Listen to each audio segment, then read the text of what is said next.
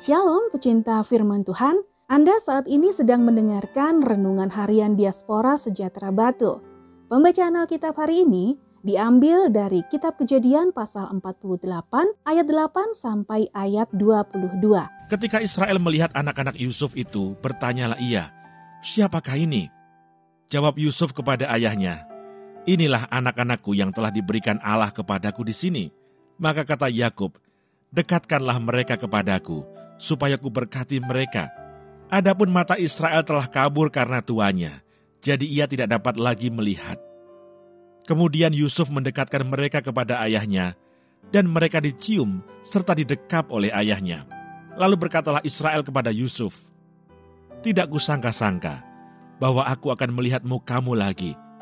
Tetapi sekarang Allah bahkan memberi aku melihat keturunanmu.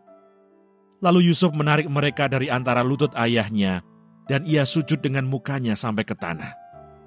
Setelah itu Yusuf memegang mereka keduanya dengan tangan kanan dipegangnya Efraim, yaitu di sebelah kiri Israel, dan dengan tangan kiri Manasye, yaitu di sebelah kanan Israel. Lalu didekatkannya lah mereka kepadanya. Tetapi Israel mengulurkan tangan kanannya dan meletakkannya di atas kepala Efraim, walaupun ia yang bungsu, dan tangan kirinya di atas kepala Manasye. Jadi tangannya bersilang, walaupun Manase yang sulung. Sesudah itu diberkatinya lah Yusuf katanya, Nenekku dan ayahku, Abraham dan Isa, telah hidup di hadapan Allah. Allah itu sebagai Allah yang telah menjadi gembalaku selama hidupku sampai sekarang, dan sebagai malaikat yang telah melepaskan aku dari segala bahaya. Dialah kiranya yang memberkati orang-orang muda ini, sehingga namaku serta nama nenek dan bapakku, Abraham dan Isa, termasyur oleh karena mereka, dan sehingga mereka bertambah-tambah menjadi jumlah yang besar di bumi. Ketika Yusuf melihat bahwa ayahnya meletakkan tangan kanannya di atas kepala Efraim, hal itu dipandangnya tidak baik. Lalu dipegangnya tangan ayahnya untuk memindahkannya dari atas kepala Efraim ke atas kepala Manasye. Katanya kepada ayahnya, Janganlah demikian ayahku, sebab inilah yang sulung.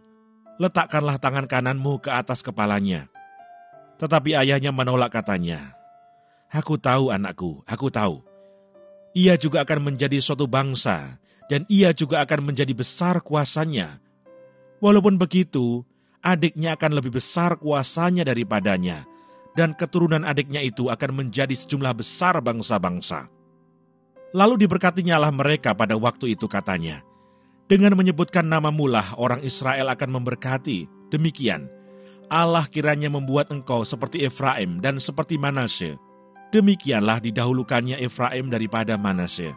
Kemudian berkatalah Israel kepada Yusuf, Tidak lama lagi aku akan mati, tetapi Allah akan menyertai kamu dan membawa kamu kembali ke negeri nenek moyangmu. Dan sekarang aku memberikan kepadamu sebagai kelebihanmu daripada saudara-saudaramu, suatu punggung gunung yang kurebut dengan pedang dan panahku dari tangan orang Amori. Ayat Mas hari ini terambil dari kejadian 48 ayat 15 sampai 16. Sesudah itu diberkatinyalah Yusuf katanya, Nenekku dan ayahku Abraham dan Ishak telah hidup di hadapan Allah. Allah itu sebagai Allah yang telah menjadi gembalaku selama hidupku sampai sekarang. Dan sebagai malaikat yang telah melepaskan aku dari segala bahaya, dialah kiranya yang memberkati orang-orang muda ini sehingga namaku serta nama nenek dan bapakku Abraham dan Ishak termasyur oleh karena mereka dan sehingga mereka bertambah-tambah menjadi jumlah yang besar di bumi. Kejadian 48 ayat 15 sampai 16. Renungan hari ini berjudul doa restu. Doa dan restu merupakan dua kata yang memiliki arti hampir sama. Doa adalah harapan, permintaan, pujian sedangkan restu adalah berkat atau doa. Jadi, mendoakan sama dengan merestui. Khususnya doa dari orang yang lebih tua sangat penting, seperti halnya Yusuf yang meminta doa kepada Yakub. Yusuf merasa bahwa dirinya tidak akan mampu menjalani kehidupannya di kemudian hari tanpa doa restu dari ayahnya. Tidak hanya untuk dirinya sendiri saja, Yusuf pun memohonkan doa untuk kedua anaknya dari Yakub. Perlu diingat, berkat dan penyertaan Tuhan sangatlah penting bagi kehidupan kita. Sehingga kedua hal ini tidak boleh diabaikan. Perjalanan hidup kita bukanlah untuk diri sendiri saja melainkan untuk kemuliaan Tuhan. Dan tidak mungkin dengan tubuh kita yang fana yang telah tercemar oleh dosa kita manusia bisa memuliakan Allah yang kudus.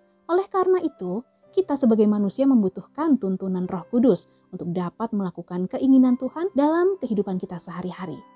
Hanya Roh Kudus yang akan memampukan kita untuk menjadi selaras dengan Allah, sebab Roh Kudus adalah ilahi, kekal, dan kudus. Izinkanlah Roh Kudus menuntun hidup kita tiap-tiap hari. Jangan biarkan pikiran dan perasaan kita sendiri yang mengendalikan hidup. Jangan menggunakan kekuatan kita sendiri, sebab kita lemah di hadapan Allah. Kita sebagai orang tua juga punya tugas dan tanggung jawab. Salah satunya adalah memohonkan penyertaan Tuhan bagi hidup anak keturunan kita. Lalu orang membawa anak-anak kecil kepada Yesus supaya ia meletakkan tangannya atas mereka dan mendoakan mereka. Akan tetapi murid-muridnya memarahi orang-orang itu. Matius 19 ayat 13. Tuhan Yesus memberkati.